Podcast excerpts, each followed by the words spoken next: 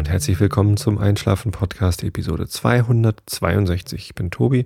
Ich lese euch heute Immanuel Kant vor aus der Kritik der reinen Vernunft irgendwo mittendrin, so dass ihr völlig ohne Konzept und Zusammenhang äh, in den Schlaf philosophiert werdet. Außerdem gibt es den Rilke der Woche. Der heißt heute irgendwas mit Hortensie, blaue Hortensie. Und dann vorher erzähle ich euch aber noch, ähm, was mir so passiert ist am Wochenende. Das ist alles total aufregend und spannend. Nee, eigentlich nicht. Aber ähm, vielleicht lenkt es euch auch von euren Gedanken ab und ihr könnt gut einschlafen. Äh, vorweg, ähm, eine kurze Recap vom, von, von der letzten Sendung habe ich eben in der Pre-Show schon erwähnt, wollte ich eigentlich jetzt gar nicht sagen, aber irgendwie doch. Ähm, ich habe Bitcoins bekommen, also Plural ist gut, ähm, mehrere Anteile von, von Bitcoins. Insgesamt habe ich jetzt 0,0037 ungefähr Bitcoins und das fühlt sich total super an. Vielen Dank an die edlen Spender. Leider ist das ja Pseudonym und ich weiß nicht, wer es mir geschenkt hat. Ähm, insofern, ähm, ja, lasst euch den Dank auf diesem Weg zukommen und ich werde jetzt noch intensiver den Kurs von Bitcoins beobachten. Ähm, gut, aber so viel nur dazu. Ich hatte ein Wochenende, das war für mich total aufregend und schön äh, und auch anstrengend. Aber fangen wir vorne an. Ich habe eine Reise gebucht gehabt und zwar wollte ich, angefangen hat es vor einem halben Jahr, als ich festgestellt habe, oh, Biffy Clyro kommt wieder. Ich habe ja auch, ähm, als ich das letzte Mal beim Biffy Clyro Konzert war, irgendwie euch erzählt, wie cool ich diese Band finde. Und ähm, jetzt waren sie wieder da aber leider in Hamburg nur in der Sporthalle. Ich mag Konzerte in der Sporthalle nicht so gern, weil die eine sehr schlechte Akustik hat. Das klingt da einfach immer nur nach Pappkarton, wenn man da Konzerte anhört. Und das, dafür möchte ich nicht so viel Geld ausgeben. Deswegen hatte ich mich schon entschieden, okay, in Hamburg schaue ich sie also nicht an. Ja, zuletzt war das in der großen Freiheit 36, äh, das Konzert, das ich gesehen hatte, und das war halt einfach großartig. Ähm, sie haben dann noch Konzerte gespielt in Berlin und München und ich dachte, vielleicht fahre ich einfach nach Berlin, obwohl das irgendwie ein, ein Dienstagabend gewesen wäre so letzte Woche. Ich weiß es gar nicht so genau. Ähm, oder nach München, da wohnt ja mein Bruder. Und mein Bruder, der Cornelius, den habe ich ähm, ja, also im Frühjahr, als ich dann so geflasht war von diesem Biffy Clyro Konzert, da hat es ihm auch erzählt und er geht auch gerne auf Konzerte und wir gehen auch gerne gemeinsam auf Konzerte. Wir hatten schon sehr, sehr coole gemeinsame Konzerte, unter anderem das von der 20 Jahre Bad Religion Tournee vorletztes Jahr, glaube ich, im Hamburger Docks und wir waren zusammen äh, auf der ACDC Black Ice Tour vor vier Jahren in Bremen und das waren halt immer schöne Sachen wenn man da mal gemeinsam was macht. Er ist nochmal fünf Jahre älter als ich, der Bruder. Und ähm, ja, man, man hat halt Familien und nicht so viel Zeit, irgendwie gemeinsam was zu unternehmen und so gemeinsam auf Konzerte zu gehen. Das ist schon sehr geil. Also hat er einfach zwei Karten gekauft für Biffy Clyro in München und hat gesagt, hier, ich zahle die Karte, du zahlst den Flug. Hm, klang verlockend, aber nur für ein Biffy Clyro Konzert an einem Donnerstagabend nach München fliegen, war irgendwie Overkill. So, und dann hat der Zufall das so gewollt, dass ähm, jetzt vier Wochen vor diesem Konzert mein anderer Bruder, der Florian, der in München lebt, Vater geworden ist. So, und dann hat ähm, Cornelius gesagt, hier, dann, dann machen wir das so, ähm, du kommst am Donnerstag äh, nach München und wir gucken das Konzert an und dann hängen wir am Freitag ein bisschen drum, machen einen Ausflug, weil ich war auch noch nie bei ihm in München. Das ist nicht in München selbst, sondern in so einem Ort südlich von München, so letzter vor der äh, Endstation der, der S-Bahn, Nähe Holzkirchen. Und ähm, da war ich halt auch noch nicht, sondern äh, war das so der Plan, dass wir dann am Samstag gemeinsam zu dem Bruder nach Zürich fahren, um dort das, ähm, das neue Familienmitglied zu begrüßen. Und mit diesem Paket Ne? Also mein, mein Bruder und seine Familie in München besuchen und dann meinen anderen Bruder in Zürich besuchen, gemeinsam. Das, dann hat sich das Biffy Clyro Konzert eben doch gelohnt. So, also habe ich den Flug gebucht. 138 ähm, Euro kostet das von Hamburg nach München und zurück, wenn man irgendwie rechtzeitig bucht. Ich glaube, ich hätte es sogar noch günstiger kriegen können, wenn ich noch rechtzeitiger gebucht hätte, aber irgendwie, ja, konnte ich mich halt nicht rechtzeitig dazu entschließen. Ähm, Ist aber auch okay. Ich meine, mit der Bahn hätte eine Strecke so viel, genauso viel Geld gekostet und dann, das wäre also insgesamt deutlich teurer geworden. Ja, nun war das äh, so, dass der Flug, also ich habe nur einen halben Tag Urlaub genommen, weil das erreicht. Wenn ich mittags nach München fliege, dann kann ich ja abends ins Konzert gehen. Donnerstag 13.50 Uhr sollte die Maschine starten ab Hamburg. Nun war ja aber Xaver unterwegs und das wusste der äh, Wetterdienst schon am Wochenende, dass da ein Tiefdruckgebiet sich über Grönland gebildet hat und dass das einen starken Sturm und eine Sturmflut äh, nach Norddeutschland trägt, beziehungsweise eigentlich nach ganz Nordeuropa. Das Ding war ja ein bisschen groß. Und da habe ich schon gedacht, meine Güte, die sagen wie Donnerstagabend geht es irgendwie los. Mal gucken, ob mein Flug überhaupt geht. Das wäre ja sehr äh, betrüblich, wenn wegen des Sturms irgendwie diese ganze äh, gut durchgeplante Reise nicht stattfindet. Aber ähm, ich habe irgendwie gedacht, naja, wenn das erst Donnerstagabend richtig schlimm wird, dann fliegen die ja bestimmt am Donnerstagmittag noch alle ab. Nun äh, wurde es aber immer, ähm, also je näher der Termin rückte, desto dramatischer wurden die Vorhersagen, wie schlimm das denn alles werden wird. Und ich habe echt ja, Bammel gekriegt, ob das denn überhaupt noch klappt. Habe aber trotzdem ganz tapfer am Donnerstag früh meinen Koffer mit zur Arbeit genommen und dann da bei der Arbeit gesessen, ständig auf F5 gedrückt auf der Airport-Seite. Habe mir schon sagen lassen, die Lufthansa-Seite äh, zu dem Flugstatus ist deutlich langsamer aktualisiert als die beim Hamburg Airport. Da gibt es auch so eine Abflugliste und da war, wurde, also wenn man auf airport.de gegangen ist, wurde man auch begrüßt mit Hallo hier Hamburger Flughafen. Aufgrund des Sturms ähm, kann es zu ähm, Absagen der Flüge kommen. Gucken Sie mal hier auf diese Liste, ob Ihr Flug fliegt, so also direkt irgendwie. Das wollen Sie wissen, da müssen Sie hin. Fand ich ganz gut. Bin dann da immer hin und habe da geguckt, ja, fliegt noch. Alles klar. Da gab es dann auch so eine Option, sich eine Benachrichtigung einzurichten für so einen Flug äh, per E-Mail oder per Facebook. Für Facebook hätte ich irgendwie, ja gut, Facebook Connect ist klar, dann ähm, verbindet man irgendwie seinen Facebook-Account mit dieser Flughafen-App. Ähm, die wollte das aber nicht erlauben, dass sie mich benachrichtigt, wenn sie nicht in meinem Namen an meine öffentliche Wand schreiben darf. Und da habe ich gesagt, nee, das möchte ich nicht. Dann ähm, schick mir lieber einfach eine E-Mail. Na gut. Habe ich also die E-Mail abonniert und immer gehofft und gewartet und so um zwölf bin ich dann los und habe nochmal geguckt, ja, äh, ist noch als planmäßig deklariert. Bin ich zur S-Bahn, steige in die S-Bahn ein und in dem Moment, wo ich mich hinsetze, kommt eine E-Mail von dieser Notifikation. Ähm, es tut uns schrecklich leid, aber Ihr Flug ist abgesagt. Oh, Mist ähm, habe ich auf airport.de nochmal direkt geguckt und ja, ab ähm, 13 Uhr waren alle Flüge als abgesagt gekennzeichnet und ich habe mich äh, richtig geärgert, saß ja aber schon in der S-Bahn und ähm, bin gerade am Hauptbahnhof quasi vorbeigefahren, habe kurz überlegt, steige ich jetzt hier schnell aus und steige in den ICE, weil hier fährt gleich einer nach München. Dann müsste ich aber eine Karte kaufen. So, und ich weiß jetzt nicht, ob die Lufthansa, also ich bin mit der Lufthansa geflogen, mir diese Karte dann ersetzt. So, das wollte ich halt gerne vorher wissen. Also habe ich bei der Lufthansa Hotline angerufen. Da bin ich aber nur in eine Warteschlange gekommen und dann ist das Telefonat irgendwann abgerissen. Ich weiß nicht, ob das an meiner Handyverbindung lag oder an Xaver oder äh, woran auch immer. Zumindest ähm, ging das nicht. Ich habe dann nebenbei, also mein Bruder hat dann eine SMS geschrieben, na, wie sieht's aus? Dem habe ich dann geschrieben, ja, Flug ist abgesagt, ich versuche gerade was anderes. Ähm, dann hat er zurückgeschrieben, wieso ist doch gar nicht abgesagt. Dann habe ich nochmal auf airport.de geguckt und ja, tatsächlich, mein Flug war auf einmal nicht mehr als äh, abgesagt markiert, sondern ganz normal. Ähm, das habe ich nochmal weitergeguckt. Ähm, davor und danach waren etliche Flüge abgesagt, aber von den Flügen nach München nur jeder zweite. Das war komisch. Aber naja, ich, wie gesagt, ich saß ja in der S-Bahn und bin dann einfach durchgefahren zum Flughafen und habe dann da so getan, als wäre nichts. Bin dann, also eingecheckt war ich schon, bin dann zum Baggage Drop-Off gegangen, wo man seinen Koffer abgibt. Habe dann dort die Angestellten noch gefragt, müsste ich mir eigentlich Sorgen machen, dass gerade mein Flug jetzt nicht abgesagt ist? Also wird der jetzt noch abgesagt oder ähm, geht man bei diesem Flug ein besonderes Risiko ein?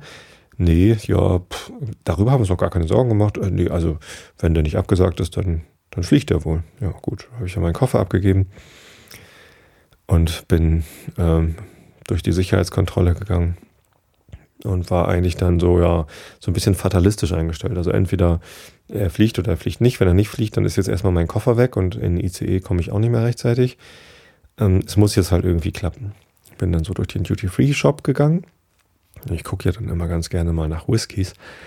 Und da konnte ich mir doch ein Grinsen nicht verkneifen, denn ähm, es gibt einen neuen Whisky von Talisker. Das ist eine Brennerei äh, ganz im Norden von Schottland die ich sehr gern mag. Der normale zehnjährige Talisker, also diese Standardabfüllung von denen, die ist so ein bisschen scharf. Man, man nennt auch, man spricht da von einem Chili-Catch, weil es so ein bisschen Chili-Schärfe hat, obwohl natürlich kein wirkliches Chili reingerührt ist. Ein sehr leckerer äh, Whisky, kann ich also empfehlen. Und die haben ein, eine neue Sorte, die dort gerade beworben worden ist, inklusive einer äh, gratis Verkostung. Ich durfte dann also auch mal probieren aus so kleinen Plastikbechern, wo man eigentlich gar nicht riechen kann, aber nun, das Lustige war, ähm, diese Abfüllung heißt Dark Storm. Und dann konnte ich also, während Xaver draußen wütete und Flüge, Flüge abgesagt worden sind, durfte ich Dark Storm trinken. Ähm, sehr lecker übrigens. Das äh, wird so angebaut, also ausgebaut in Fässern, die von innen nochmal extra aufgeritzt und, und, äh, und extra eingebrannt worden äh, sind und dadurch hat es noch ein, noch ein bisschen mehr Holzgeschmack und ein bisschen mehr Rauchgeschmack. Äh, wobei der Rauch natürlich jetzt nicht vom Ausbrennen kommt, sondern vom, vom über Torfrauch getrockneten Malz. Aber nun ja, äh, Darkstorm, habe dann ein Foto gemacht und getwittert. Äh, werde ich auch auf einschlafen-podcast.de nochmal einstellen, damit ihr das da sehen könnt. Ja, Darkstorm. Draußen wurde es auch immer windiger und immer regnerischer. Etliche Flüge wurden abgesagt. Unserer wurde dann irgendwann durchgesagt, äh, Passagiere des Flugs LH 2068 oder was das war, nach München. Und ich so, oh Gott, jetzt wird er doch abgesagt. Nein, äh, es wurde nur eine kurze Verspätung angesagt, weil der Flug auch mit Verspätung gekommen ist. Und das Flugzeug muss dann noch schick gemacht werden. Puh, dann stand er da und ähm, wir durften dann auch irgendwann einsteigen. Ähm, ich bin so mit als letzter ins Flugzeug rein. Habe ich absichtlich gemacht, weil ich auch ganz hinten meinen Platz hatte. Ich habe mal von einem Angestellten bei Airbus gehört, dass bei einem Flugzeugabsturz die höchste Wahrscheinlichkeit, dass man das überlebt, äh, auf, in der letzten Sitzreihe ist. Ich habe keine Ahnung, ob da was dran ist, aber seitdem ich das gehört habe, checke ich mich immer in die letzte Sitzreihe ein. Wahrscheinlich ist das äh, ziemlicher Quatsch, weil die Wahrscheinlichkeit, dass jemand dann da überlebt bei so einem Absturz, ist ja eh eher gering. Außerdem ähm, ist die Wahrscheinlichkeit, dass so ein Flugzeug abstürzt, ja sowieso sehr gering. Äh, das Flugzeug ist ja eines der sichersten Verkehrsmittel überhaupt. Und ja, deswegen äh, bin ich halt als letzter damit rein, habe ich mich hingesetzt und schon noch während wir da standen, hat das Flugzeug erheblich gewackelt. Also normalerweise steht das ja still da in dieser Parkposition, aber äh, der Sturm hat schon in der Parkposition das Flugzeug zum, zum Vibrieren und Wackeln gebracht, was ich beachtlich fand. Ähm, war aber nichts im Vergleich zu dem, was dann kam. Weil beim Einsteigen haben wir schon ähm, Kekse bekommen, so Spekulatius. Und ich dachte, oh, das ist ja nett. Ähm, aber das war halt die, diese normale Essensration, die man halt ähm, auf so Inlands-Kurzstreckenflügen bekommt. Man kriegt ja mal ein Getränk und irgendwie was zu naschen. Ähm, und dann äh, begrüßte uns die Flugbegleitung äh, mit so ein bisschen, also man merkte, dass das nicht ihre Standardworte sind. So, sie war so ein bisschen so von der Rolle, so ja, ähm, hallo zusammen und ähm, herzlich willkommen auf dem Flug. Wie Sie gemerkt haben, haben wir Ihnen äh, die Kekse schon überreicht. Das liegt daran, dass wir nicht genau wissen, ob wir während des Flugs überhaupt mit unseren Wagen durch die Sitzreihen fahren können. Es ist ja ein bisschen windig heute und wir schauen mal, wie es so wird. Bitte bleiben Sie einfach den ganzen Flug über angeschnallt, egal was die Zeichen sagen. Und dann sehen wir mal. das war äh, recht äh, ermutigend. Ähm, tja, und ich muss sagen, der Abflug, also der, der Start am Donnerstag um 14.10 Uhr sind wir gestartet. Ich habe dann hinterher gehört, nach uns ist dort kein Flugzeug mehr gestartet. war so abenteuerlich wie noch kein Flug, den ich jemals erlebt habe. Ich bin noch nicht besonders oft geflogen in meinem Leben, aber schon so, weiß nicht, vielleicht 20, 30 Mal. Und das war, ähm, das war wirklich, wirklich ähm, durchgeschüttelt werden. Also mit so ganz harten Absacken und mit irgendwie links und rechts und ähm, stehen hätte ich nicht wollen. Und das ging eine ganze Weile so. Ich dachte, vielleicht sind wir irgendwann über dem ganzen Kladderadatsch. Aber es hat erstaunlich lange gedauert, bis wir äh, aus den Wolken rausgeflogen sind. Also das, war, das war ein Unwetter, was wohl auch recht hoch war. Ich, äh, normalerweise startet man, fliegt dann durch die Wolkendecke durch und dann ist man relativ schnell drüber. Das war jetzt erst nach einer Viertelstunde, also nach 20 Minuten konnte man draußen äh, was anderes erkennen als graue Wolken. Und das, ja, bis dahin hat es dann auch ordentlich gerüttelt. Ja, dann kamen da doch tatsächlich noch Getränke irgendwie, als wir schon über Bayern waren wahrscheinlich. Ähm, aber da ging es dann halt. Ne? Und dann, dann war es auch schön. Also der Anflug auf München war herrlich. Da konnte man dann die Alpen sehen. Und das mag ich total gern, wenn man in München ähm, im Flugzeug äh, landet und die Sicht ist gut. Dann sieht man in der Ferne halt so das Alpenpanorama wunderschön mit schneebedeckten Gipfeln und die Sonne stand halt auch recht niedrig, war hübsch beleuchtet und ach, war fast schon kitschig. Auch davon habe ich Fotos gemacht. Ähm, leider erkennt man sowas auf Fotos dann ja mal deutlich schlechter als äh, in Natura. Aber auch die stelle ich dann mal mit rein. Ja, dann habe ich mich mit meinem Bruder getroffen, seine neue Arbeitsstelle dort gesehen in München. Da sind wir noch was Leckeres essen gegangen und ab zum Konzert. Und meine Erwartungen waren recht hoch, weil Biffy Clyro mich das letzte Mal, als ich sie in Hamburg gesehen habe, so dermaßen geflasht hat, dass ich eine Woche lang davon gezehrt habe. Das war, das war so schön, ich war so begeistert und so, ja, ähm, immer noch voll von Freude von diesem Konzert, irgendwie eine ganze Woche lang, dass ich jetzt gedacht habe, okay, ist schwer zu toppen, ist wahrscheinlich gar nicht zu toppen, dieses Erlebnis, weil es ja auch das erste Mal war, dass ich die so gesehen habe. Aber die Erwartung war halt recht hoch und was soll ich sagen, sie wurde erfüllt. Es war, es war wirklich gut. Ich bin jetzt nicht eine Woche lang geflasht, aber ähm, ich, bin, ich bin kein Deut enttäuscht. Es war wieder eine tolle Show. Sie sind ein bisschen weniger rumgesprungen als seinerzeit in Hamburg. Aber ähm, ja, man merkt halt, die haben eine wahnsinnig hohe Präzision in dem, was sie tun. Die wissen ganz genau, was sie tun.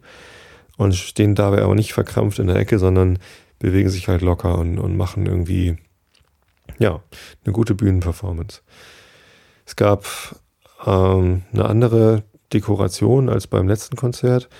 Ähm, in Hamburg hatten sie ein großes Banner im Hintergrund mit diesem äh, um 90 Grad gekippten Baum. Hätte natürlich gut zu Xaver gepasst, aber das hatten sie nicht, sondern sie hatten im Hintergrund ganz viel Licht. Und dann haben sie sehr viel mit Gegenlicht gearbeitet, also viel äh, Kunstnebel, und dann halt von hinten immer diese, diese Suchscheinwerfer durch den Kunstnebel. Sah schick aus, sah richtig toll aus. Aber ich habe, ähm, ich bin ja Brillenträger. Ich habe dann irgendwann festgestellt, irgendwie ist meine Brille ein bisschen schmierig. Ich mach mal, ich, ich putze die mal kurz. Dann habe ich sie abgenommen, wollte sie putzen. Auf einmal knack ist meine Brille durchgebrochen. Ja, in der Mitte. Also dieser, dieser Steg zwischen den beiden Gläsern ist einfach mal sauber durchgebrochen. Ist eine Metallbrille, ähm, mit einem dünnen Rahmen. Ihr könnt sie ja auf den Fotos auch immer sehen.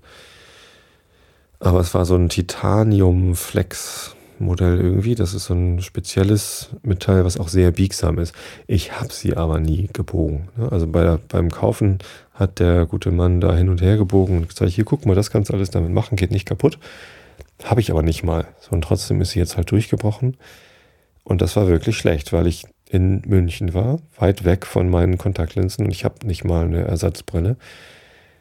Also war ich erstmal richtig aufgeschmissen. Ich habe irgendwie dann den Rest des Konzerts nur durch ein Brillenglas geguckt und, und also die Hälfte der Brille so am Ohr festgehalten. Ich bin dann hinterher noch zum Mischpult gegangen und habe die Bühnentechniker gefragt, ob sie nicht ein bisschen Gaffer für mich haben. Fanden sie dann ganz lustig, aber natürlich äh, haben die dieses äh, Klebeband, hatten sogar ein schmaleres da, damit ich das äh, breite Gafferband nicht noch irgendwie teilen muss. Aber geholfen hat das auch nicht so wirklich. Ja, und dann ähm, habe ich halt erstmal nichts mehr gesehen. Bin dann stattdessen am Morgen irgendwie blind aufgestanden, äh, nachdem ich äh, sehr gut geschlafen habe bei meinem Bruder. Und dann haben wir gefrühstückt und sind dann aber erstmal nach Holzkirchen zum Optiker gefahren, um Tageslinsen zu kaufen. Die Frau hat mich dann auch gut beraten und gesagt, ja, kann man schweißen, aber ähm, das machen Sie mal lieber äh, bei sich zu Hause oder Sie kaufen neues Mittelteil, blablablub. Ähm, hier greife ich mal kurz vor. Ich war gestern hier in Hamburg bei meinem Optiker. Leider gibt es kein äh, Ersatzteil zu kaufen, sondern ich muss das schweißen lassen. Aber die sagen, es gibt da halt Profis, die machen den ganzen Tag nichts anderes als das. Das ist auch so eine Laserpunktschweißung und die wird auch hinter in der richtigen Farbe noch überpudert. Man sieht das nicht und ich kriege sogar noch zwei Jahre Garantie auf die Schweißnaht und es kostet nur 29 Euro. Okay, kann man machen. Ist billiger als äh, eine neue Brille. Ja. Na gut, zumindest habe ich seitdem jetzt Kontaktlinsen drin, Tageslinsen. Ich muss sagen, ich hatte bisher immer Monatslinsen, ähm, weil das halt preislich irgendwie deutlich attraktiver ist. Aber die Monatslinsen, die trage ich halt sehr selten und dann nicht einen ganzen Monat lang und dann auch nicht insgesamt 30 Tage, sondern meistens trage ich sie dann zwei, dreimal oder viermal und dann kommen sie weg. Preislich ist es dann eben doch günstiger, wenn man Tageslinsen nimmt. Und diese Tageslinsen, die ich hier habe, das ist so Dailies Aqua Comfort heißen die irgendwie.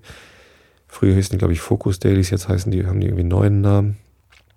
Vielleicht auch ein anderer Hersteller, aber ähm, diese Tageslinsen, die sind halt nochmal dünner als Monatslinsen und deutlich angenehmer zu tragen. Also den meisten, die meiste Zeit merke ich die gar nicht. Die, die sind einfach, ja, ich kann einfach gucken ohne Brille. Es ist sehr, sehr angenehm. Ich bin schon überlegen, ob ich einfach dabei bleibe. Weil das ja, Leben mit Brille ist halt manchmal auch echt unpraktisch, wenn man irgendwie mit dem Fahrrad durch den Regen fährt zum Beispiel im Dunkeln und dann Gegenlicht kommt, sieht man auch nichts.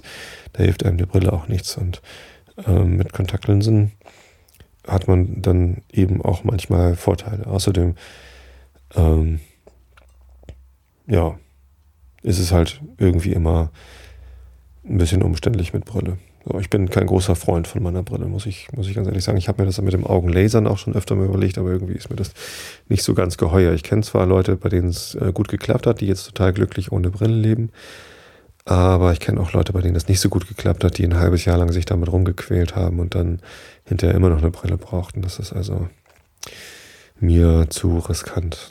Und ich bin ja auch nicht mehr der Jüngste. Ich bin jetzt nächstes Jahr 40 Jahre alt. Das heißt, ich äh, rücke auch schon ähm, großen Schrittes auf die Altersweitsicht, Weitsichtigkeit hin und ähm, da ändert sich das dann eh nochmal, wie man guckt und dann ist es das eh mit, mit dem Lasern, dann war es das wieder.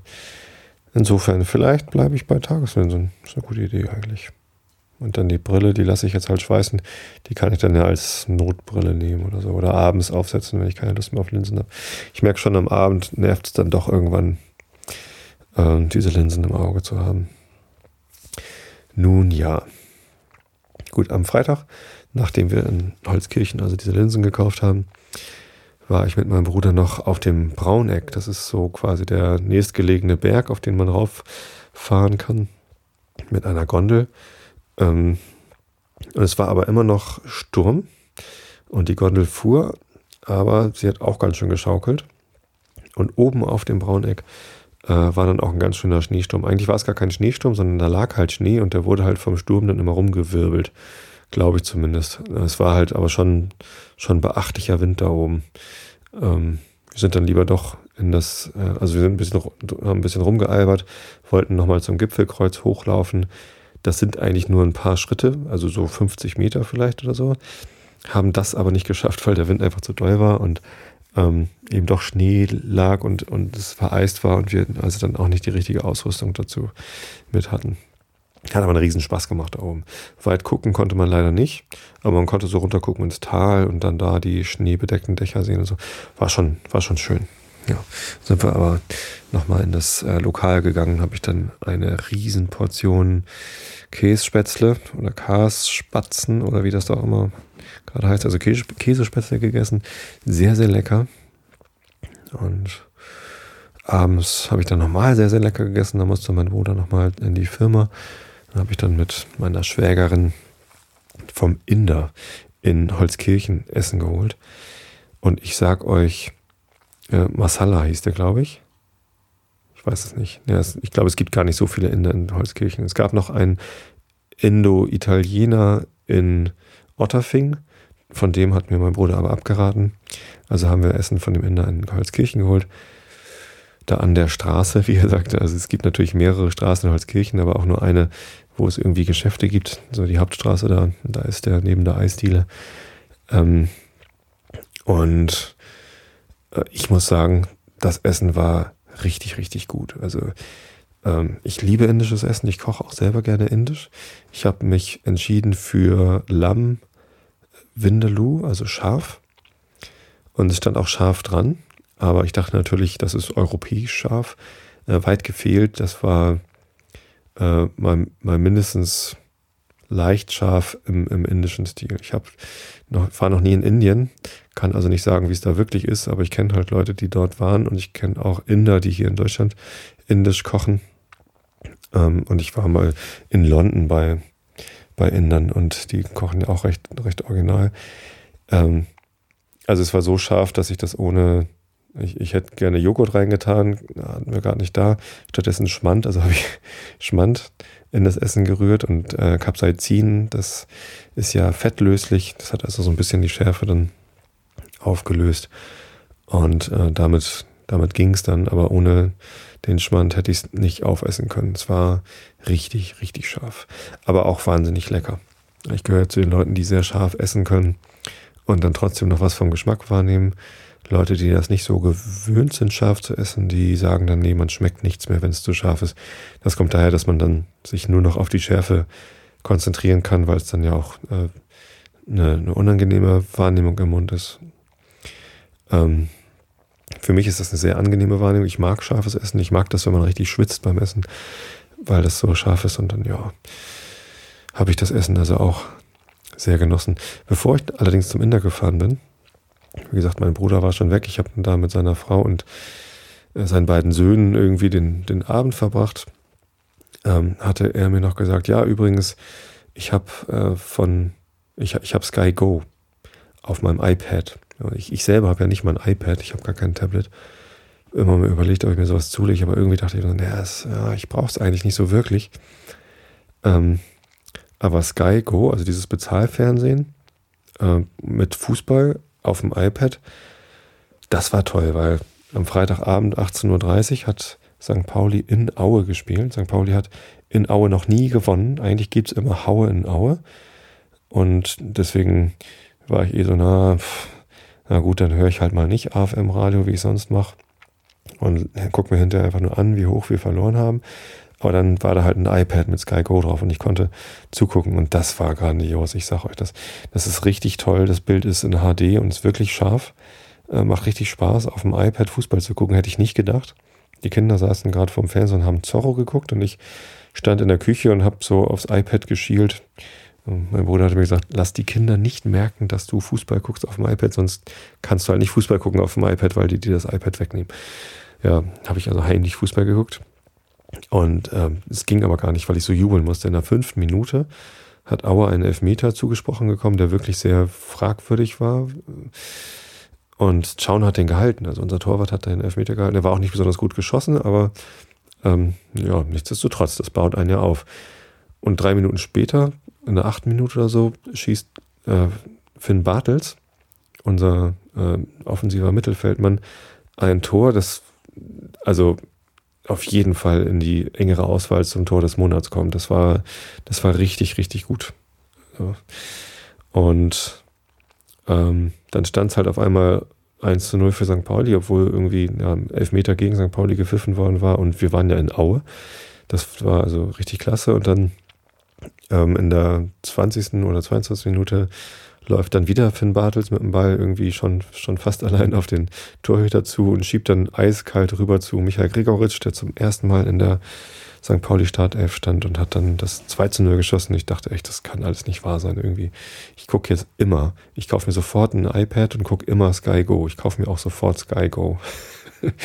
Wenn das dazu führt, dass äh, St. Pauli so schön, also sie haben auch wirklich schön gespielt dagegen einiges, obwohl die auch im Schneesturm waren. Und ähm, 2 zu 0 gewinnen in Aue, zum ersten Mal überhaupt dazu gewonnen zu haben. Ist jetzt nicht so, dass Aue eine Weltmannschaft ist, aber ja, man hat dann ja auch so eine psychologische Barriere, dass man da noch nie gewonnen hat und so. Ich fand das toll, ich habe mich sehr gefreut. Ja, jetzt haben wir 28 Punkte auf dem Konto, der Abstieg wird immer unwahrscheinlicher. Stattdessen sind wir punktgleich mit dem dritten aus Kaiserslautern und auch nur vier Punkte oder fünf Punkte, glaube ich, hinter ähm, dem zweitplatzierten Fürth. Ja, Köln ist erster. Ähm, haben zwar das Pokalspiel gegen HSV verloren, letzte Woche, als wir hier sprachen, als ich hier sprach. Ähm, aber naja, in der Liga stehen sie gut da. Sollen sie mal ruhig aufsteigen. Fände ich, fänd ich gut. Die Kölner. Ja, genau. Am Samstag sind wir dann nach Zürich gefahren, womit wir dann beim Z sind, nach dem X von Xaver und dem Y, das zweimal in Biffy Clyro vorkommt, sind wir dann beim Z von Zürich. Und das war auch schön. Der kleine Sohn von, meinem, von meinem, unserem mittleren Bruder, der ist echt süß, so ein ganz kleines Paket. Halt gerade mal fünf Wochen, glaube ich, ist er jetzt alt. Und die Eltern sind überglücklich und noch so, dass es dieses einerseits total glücklich und stolz sein, andererseits, ja, es ist halt anstrengend, wenn ein Kind alle drei Stunden Hunger hat. Und ja, natürlich ist man auch hier und da noch irgendwie verunsichert. Äh, wie geht man hiermit um, wie geht man damit um? Aber ich finde, die beiden machen das sehr souverän und es war einfach schön, da reinzugucken und dass dann alle drei Brüder mal wieder zusammensaßen und ähm, das gefeiert haben, dass da ein neues Familienmitglied ist. Das ja, hat mir hat mir große Freude bereitet, da zu sein und ähm, das so erleben zu können. Ich habe dann immer nur gedacht, was habe ich für ein Glück gehabt, dass mein Flieger noch geflogen ist und ähm, auch wenn ich durchgeschüttelt worden bin, es ist ja auch noch Hamburger Dom, glaube ich. Ne? Winterdom ist ja noch. Das geht ja bis kurz vor Weihnachten, glaube ich. Oder ist das schon zu Ende? Na, ist ja auch egal. Zumindest Achterbahn fahren tut man ja auch manchmal für viel Geld und ich habe also für viel, für, für ein bisschen mehr Geld noch äh, auch Achterbahn und den Flug nach München bekommen. Ja. Ansonsten haben wir von Zürich nicht so viel gesehen. Wir sind abends angekommen im Dunkeln und haben dann da ähm, den Abend bei meinem Bruder verbracht. Hat sich alles noch ein bisschen hingezogen, aber der hat sehr lecker gekocht. Nochmal Lamm übrigens. Das war auch ein Lammwochenende. Und am Sonntag früh bin ich ähm, so gegen halb acht dann aufgestanden und gelaufen. Mein Bruder wohnt in Altstetten in Zürich und da fließt so ein kleiner Bach, ich weiß gar nicht, wie der heißt. Er hat es mir gesagt, ich habe es auch schon wieder vergessen. Und da ist halt so ein Spaziergängerweg irgendwie da längs und ähm, da bin ich dann morgens gelaufen. Eine schöne acht Kilometer Strecke oder achteinhalb und war herrlich. Also Sonnenschein und durch die Wärme der Sonne ähm, hat sich vom, vom Bach so ein ganz leichter Nebelschleier gelöst, der so nach oben gestiegen ist und alles glitzerte, weil noch Raureif auf den Wiesen lag und ach, es war herrlich. Strahlend blauer Himmel und ganz tolle Luft. Kalt, aber sonnig und, und wunderbar. Ich habe mich auf dem Rückweg dann noch fast verlaufen, weil ich ähm, auf der anderen Seite des Baches, Flusses, was auch immer das sein soll, ähm, zurückgelaufen bin und dann musste ich halt irgendwo die Brücke suchen, wie ich wieder zurückkomme. Und als ich die dann zu, genommen habe, war ich aber irgendwo, wo ich mich da überhaupt nicht zurechtfinden konnte. Und das stellte sich dann aber als kleine Insel in diesem Flusslauf heraus. Und das war aber total schön da. Da war irgendwie so ein, so ein altes Haus. Ich habe keine Ahnung, was das ist. Wahrscheinlich so ein Museum oder so. Möglicherweise. Und Duschen. Dann waren da auf einmal so Freiluftduschen und das ist dann wohl so ein Freiluftbad. Also kann man dann schwimmen gehen im Sommer, wenn es warm ist. Und ich werde garantiert im Sommer wieder nach Zürich fahren, um da schwimmen zu gehen. Das sah richtig nett aus. Ja, ich hatte mich auch noch verabredet mit dem Rico von der Pod Union.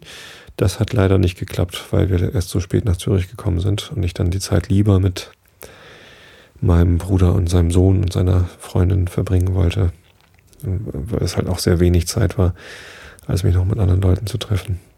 Sieh's mir nach, Rico, tut mir leid. Wir holen das nach. Aufgeschoben ist nicht aufgehoben. Ja. Gut.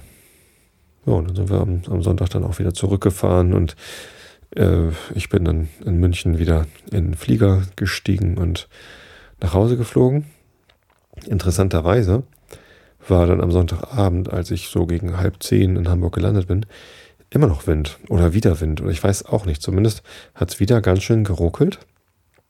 Und die Landung war fast so spektakulär wie der Start am Donnerstag. Da fing das Flugzeug nämlich, ähm, wir gingen so in den Landeanflug und dann wurde es halt auch wieder, äh, ja, gut. Es war sowieso dunkel draußen, aber äh, wir waren auch relativ lange wieder in der Wolke. Ich habe mich gewundert, wie tief wir wieder durch diese Wolke durchfallen müssen. Ähm, man sah das halt am Mond, der war dann auf einmal weg. Also man, man es daran, dass man den Mond nicht mehr sah. Und ich saß halt wieder in der letzten Reihe und sah dann halt an der, am Ende vom Flügel dieses äh, weiße Licht und das rote Licht immer aufblitzen. Und das war dann auch auf einmal sehr äh, neblig. Und bei dem weißen Lichtblitz sah man auch so die Regentropfen. Also es war schon, ja, da war schon ordentlich was in der Luft. Und wir fielen immer tiefer und ich dachte, irgendwann müssen wir doch mal unten sein. Und dann fing er auf einmal an zu, zu kippeln, also nach links und rechts so zu drehen. Und dann, ja, äh, das fühlte sich ein bisschen doof an. Und auf einmal waren wir über der Landebahn und ich sah so, wie so meterweise die, die Landebahn unter uns durchstrich.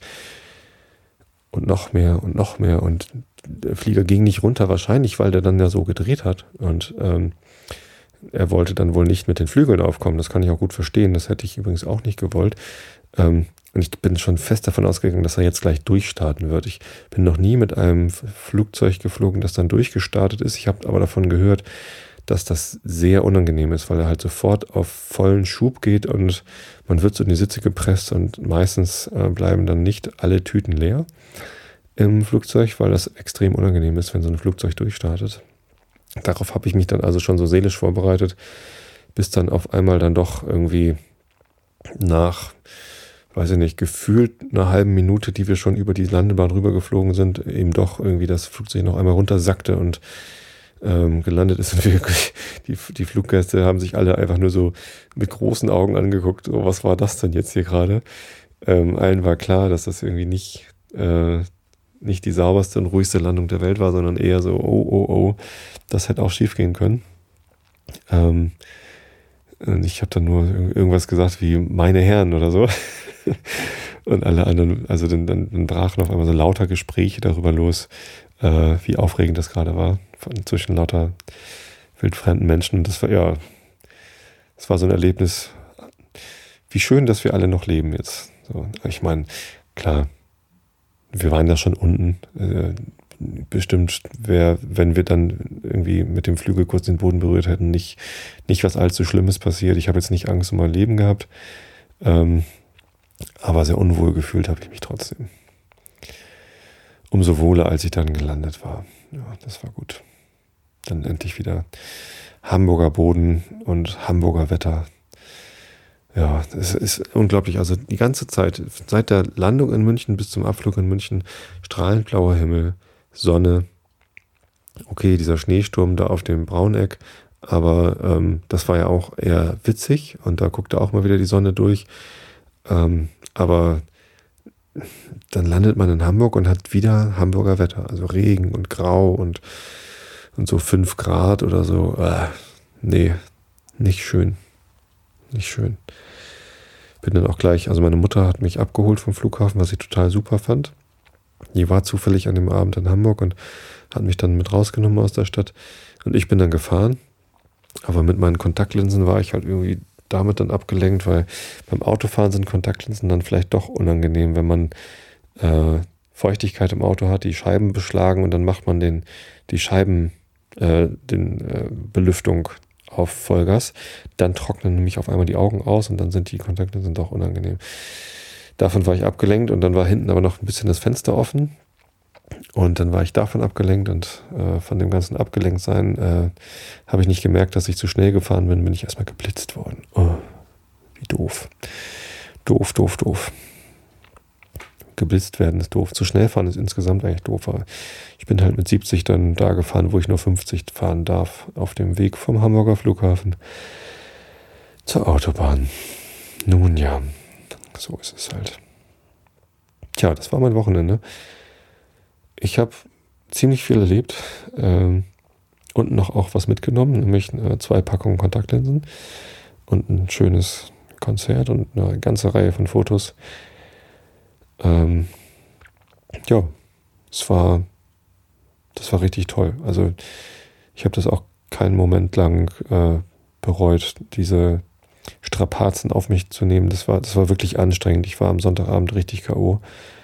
Ähm, bin auch dann gestern Abend, am Montagabend, bin ich um halb zehn ins Bett gegangen. Oder Viertel vor zehn oder so. Hab noch ein bisschen was von dem, von dem Erstligaspiel geguckt, wobei ich die Kontakte schon rausgenommen hatte, weil sie so gestört haben und halt mehr so gehört als geguckt. Und immer wenn es dann kurz aufregend war, bin ich zum, zum Bildschirm gerobbt. Aber naja, hab das dann ja auch nicht zu Ende geguckt, das Fußballspiel. Was war denn das? Kaiserslautern gegen Düsseldorf. Genau, Düsseldorf hat gewonnen.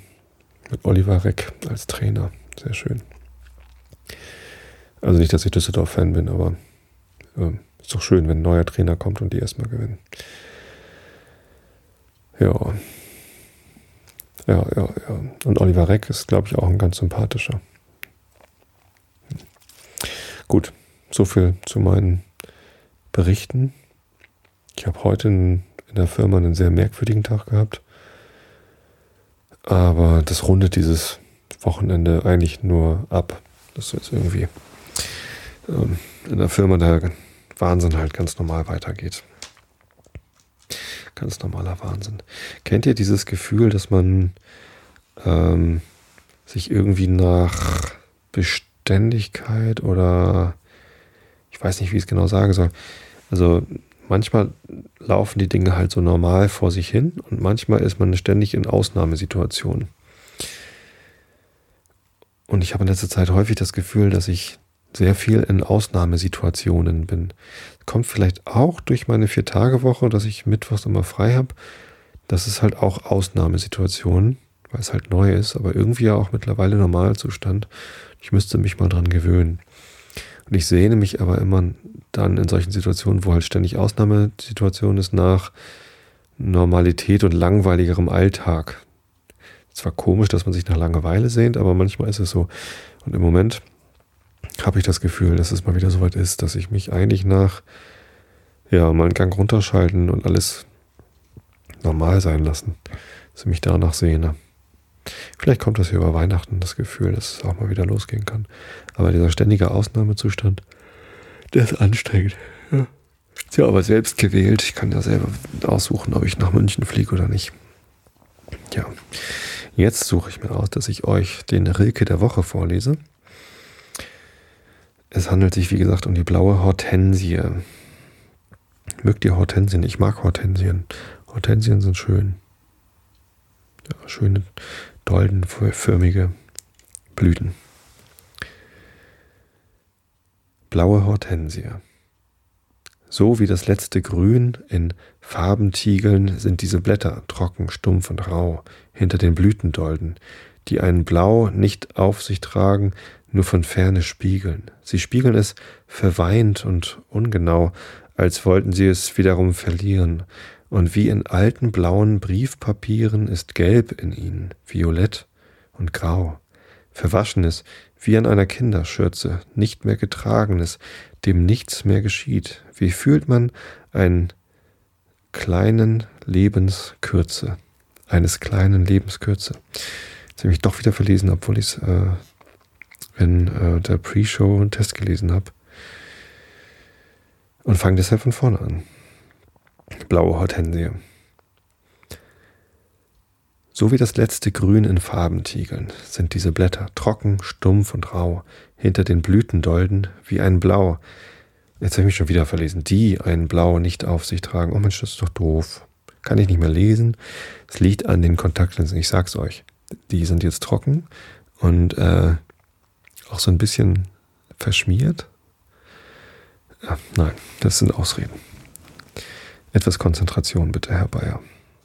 Rainer Maria Rilke, Blaue Hortensie. So wie das letzte Grün in Farbentiegeln sind diese Blätter trocken, stumpf und rau, hinter den Blütendolden, die ein Blau nicht auf sich tragen, nur von ferne spiegeln.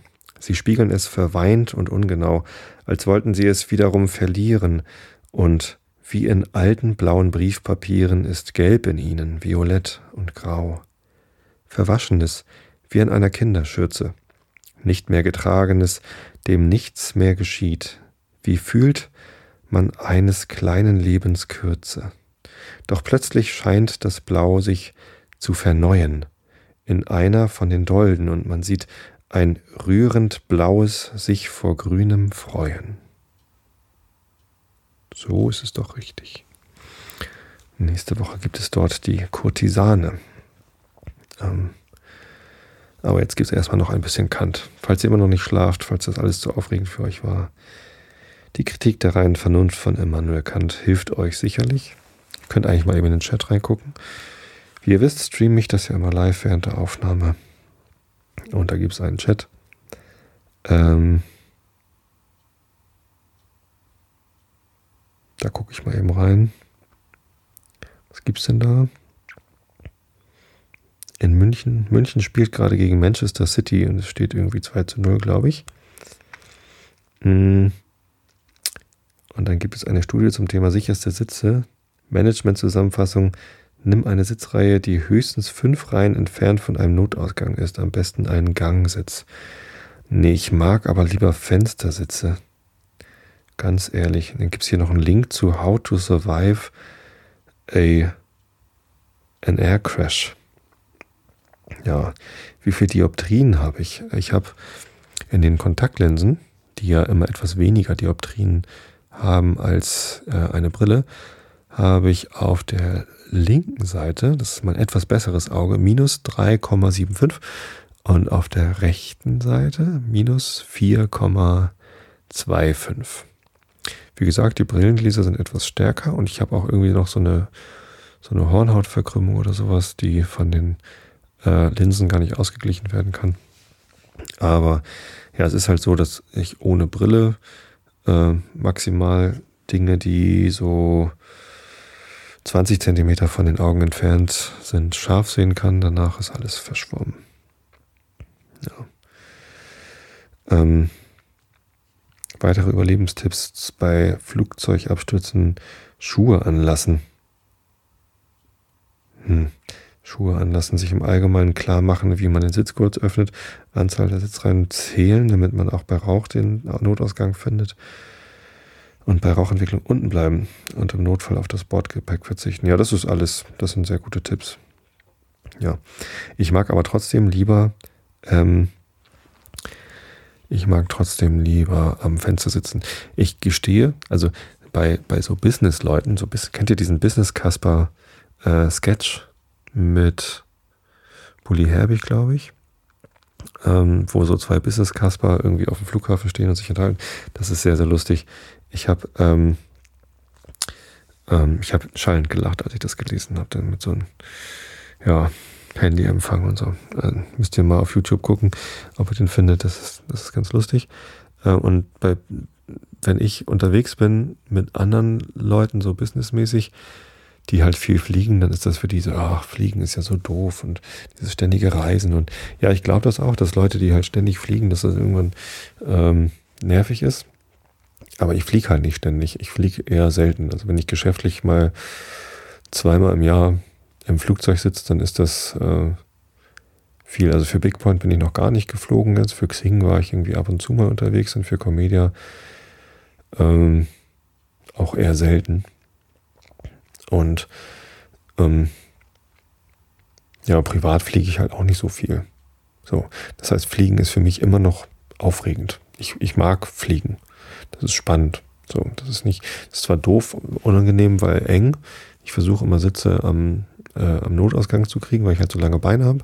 Ich bin ja fast zwei Meter groß, aber die sind dann meistens schon belegt weil man ja schon 23 Stunden vor Check-in, äh, nee, vor, vor Abflug irgendwie einchecken kann online und es gibt halt Leute, die machen das immer sofort. Keine Ahnung, ich habe es irgendwie jetzt 22 Stunden vor Abflug gemacht und da waren die Sitze halt schon weg.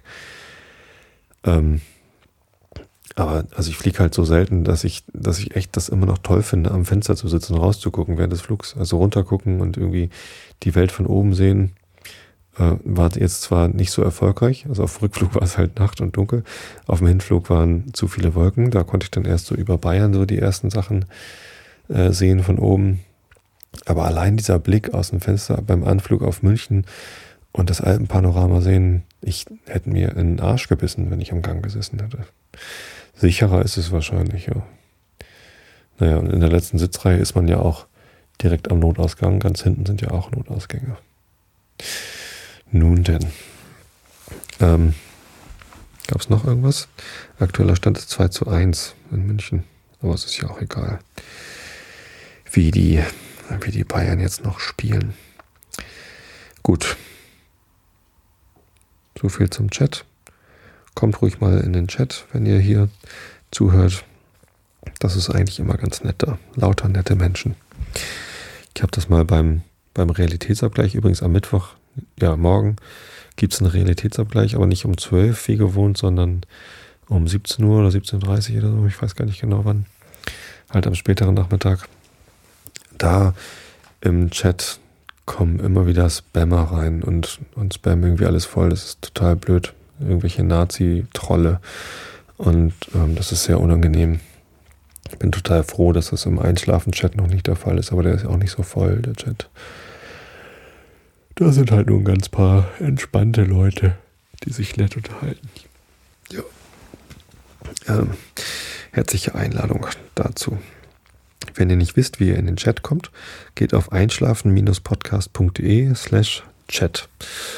C-H-A-T. Und ähm, da ist dann so ein Web-Client. Dann könnt ihr euch einen Namen ausdenken, wie er heißt, und dann drückt ihr auf Los und dann seid ihr drin.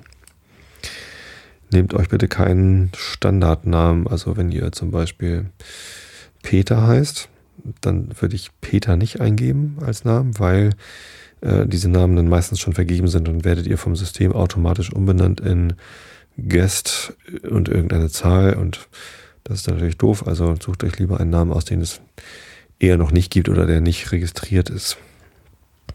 Lieber so Peter 4711 vielleicht oder so. Ja, was auch immer. Das Problem kennt ihr ja. Wahrscheinlich. Vielleicht, vielleicht auch nicht. Aber es ist ja häufig so, dass wenn man sich irgendwo anmeldet oder irgendwo einloggen will und sich einen Namen aussucht, ich versuche es meistens erst mit Tobi, aber der Name Tobi ist dann häufig doch schon vergeben und dann nehme ich halt Tobi Bayer und der ist meistens noch frei. Weil der Name Tobi Bayer dann ja doch seltener ist als der Name Tobi. Ja, ich lese euch jetzt Kant vor und dann schlaft ihr schön. Also, Augen zu und zugehört die Shownoter machen jetzt Hash Tobi gehend. Ob wir nun gleich von den transzendentalen Vernunftbegriffen sagen müssen, sie sind nur Ideen, so werden wir sie doch keineswegs für überflüssig und nicht nichtig anzusehen haben. Denn wenn schon dadurch kein Objekt bestimmt werden kann, so können sie doch im Grunde und unbemerkt dem Verstande zum Kanon seines ausgebreiteten und einhelligen Gebrauchs dienen dadurch er zwar keinen Gegenstand mehr erkennt, als er nach seinen Begriffen erkennen würde, aber doch in dieser Erkenntnis besser und weiter geleitet wird. Zu geschweigen, dass sie vielleicht von den Naturbegriffen zu den praktischen einen Übergang möglich machen und den moralischen Ideen selbst auf solche Art Haltung und Zusammenhang mit den spekulativen Erkenntnissen der Vernunft schaffen können. Über all dieses muss man den Aufschluss in dem Verfolg erwarten. Unserer Absicht gemäß setzen wir aber hier die praktischen Ideen beiseite und betrachten daher die Vernunft nur im spekulativen und in diesem noch enger, nämlich nur im transzendentalen Gebrauch. Hier müssen wir nun denselben Weg einschlagen, den wir oben bei der Deduktion der Kategorien nahmen, nämlich die logische Form der Vernunfterkenntnis erwägen und sehen, ob nicht etwa die Vernunft dadurch auch ein Quell von Begriffen werde, Objekte an sich selbst als synthetisch a priori bestimmt, in Ansehung einer oder der anderen Funktion der Vernunft anzusehen. Vernunft als Vermögen einer gewissen logischen Form der Erkenntnis betrachtet ist das Vermögen zu schließen, das heißt mittelbar durch die Subsumption der Bedingungen eines möglichen Urteils unter, den, unter die Bedingungen eines Gegebenen zu urteilen. Das gegebene Urteil ist die allgemeine Regel, Obersatz Major. Die Subsumption der Bedingung eines anderen möglichen Urteils ist, äh, und, unter die Bedingung der Regel ist der Untersatz Minor. Das wirkliche Urteil, welches die Assertion der Regel in dem subsumierten Falle aussagt, ist der Schlusssatz Conclusio. Die Regel nämlich sagt etwas allgemein unter einer gewissen Bedingung. Nun findet in einem vorkommenden Falle die Bedingung der Regel statt. Also wird das, was unter jener Bedingung allgemein galt, auch in dem vorkommenden Falle, der diese Bedingung bei sich führt, als gültig angesehen. Man sieht leicht, dass die Vernunft durch Verstandeshandlungen, welche eine Reihe von Bedingungen ausmachen, zu einem Erkenntnisse gelange. Wenn ich zu dem Satze, alle Körper sind veränderlich, nur dadurch gelangen, dass ich von dem entfernteren Erkenntnis, worin der Begriff des Körpers noch nicht vorkommt, der aber doch davon die Bedingung enthält, anfange, alles Zusammengesetzte ist veränderlich, von diesem zu einem näheren gehe, der unter der Bedingung des Ersteren steht, die Körper sind zusammengesetzt und von diesem allererst zu einem dritten, der nunmehr das entfernte Erkenntnis veränderlich mit dem Vorliegenden verknüpft, Folglich sind die Körper veränderlich, so bin ich durch eine Reihe von Bedingungen, Prämissen, zu einer Erkenntnis, Konklusion gelangt. Nun lässt sich eine jede Reihe, deren Exponent des kategorischen oder hypothetischen Urteils gegeben ist, fortsetzen. Mithin führt eben dieselbe Vernunfthandlung zur Ratio Ratiocinatio, Ratiocinatio, oh, das geht noch weiter Polysyllogistika, welches eine Reihe von Schlüssen ist, die entweder auf der Seite der Bedingungen per Prosyllogismus oder des Bedingten per Episyllogismus in unbestimmte Weiten vorgesetzt werden kann. Boah. Ja, so viel dazu.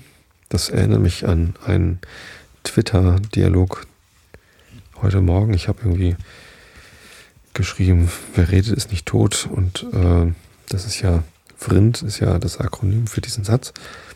Und habe dann so Sachen geschrieben wie, ähm, was hatte ich zuerst geschrieben? Wer redet, ist, äh, nee, wer nicht redet, ist nicht notwendigerweise tot. Und äh, wer tot ist, redet nicht mehr. Und habe dann gesagt, Holgi hat sich zwar für die langweiligste ähm, Ausgestaltung dieser Sätze entschieden, aber für das Akronym, das man wenigstens aussprechen kann. Und habe dann äh, von, von jemandem den Kommentar bekommen, ähm, aber die sind doch alle gleichbedeutend, deswegen ist es auch, äh, sind die auch alle äh, gleich langweilig. Ähm, das ist äh, nicht der Fall, weil die Aussage, ähm, wer nicht redet, ist nicht notwendigerweise tot. Ähm, was anderes aussagt als wer redet, ist nicht tot. Und ja, gut, da gab es halt dieses Somebody is wrong on the Internet Phänomen, wo mir dann unterstellt worden ist, das hätte ich gar nicht gesagt. Ich meine, man kann auch einfach zurückscrollen und nochmal gucken, was ich denn gesagt habe. Ähm, aber ich finde halt schon, dass die, die Aussage, wer tot ist, redet nicht mehr, zwar das gleiche aussagt wie, äh, wer redet, ist nicht tot, aber einen anderen Fokus setzt. Ne, Holgis Akronym setzt den Fokus auf äh, Reden, ne, plapper, plapper, und das quasi als Beweis dafür, dass man nicht tot ist oder als, als Beleg. Ähm, wenn man aber sagt, wer tot ist, redet nicht mehr, dann ähm, setzt man hier den, den Fokus auf die veränderliche im Leben, dass man irgendwann ist das Leben zu Ende und, und dann ist man tot und dann kann man eben nicht mehr reden. Ja, das ist eigentlich, ist das, äh, macht es so ein bisschen Angst davor, Leute zu verlieren, Und Angst ist mal nicht langweilig, finde ich. Wer redet, ist nicht tot, das ist so beruhigend. So, ja, gut, dann, wenn ich rede, dann ist das quasi Beleg dafür, dass ich nicht tot bin. Und ähm, ich kann mich darauf verlassen, dass was, was ich so plappern höre, dass das alles lebendige Menschen sind. Ähm, aber wenn ich mir bewusst mache, wer tot ist, redet nicht mehr, ich denke dann halt immer gleich an meinen Papa, der ist tot und ja, der redet nicht mehr. Ich kann zwar Fragen stellen, aber er kann sie mir nicht mehr beantworten. Das finde ich schade. Und ist für mich eine, eine wichtigere Aussage als wer redet ist nicht tot, weil irgendwann sterben Menschen halt. Und dann reden sie nicht mehr. Ist zwar gleichbedeutend, also äquivalent die Aussage, setzt aber einen anderen Fokus. Ich, hm, ist ja auch egal. Ich weiß jetzt gar nicht, wie ich darauf komme. Wahrscheinlich, ach so, ja, wegen Kant mit seinen Bedingungen und Conclusios und so. Nun denn, ich wünsche euch allen eine gute Nacht und eine gute Woche. Wenn ihr Lust habt, schaltet morgen in den Realitätsabgleich rein oder ladet ihn euch hinterher runter. Ähm, und wenn nicht, dann nicht. So. Ich, Hauptsache, ihr könnt gut schlafen. Also, träumt was Schönes. Ich habe euch alle lieb. Bis zum nächsten Mal.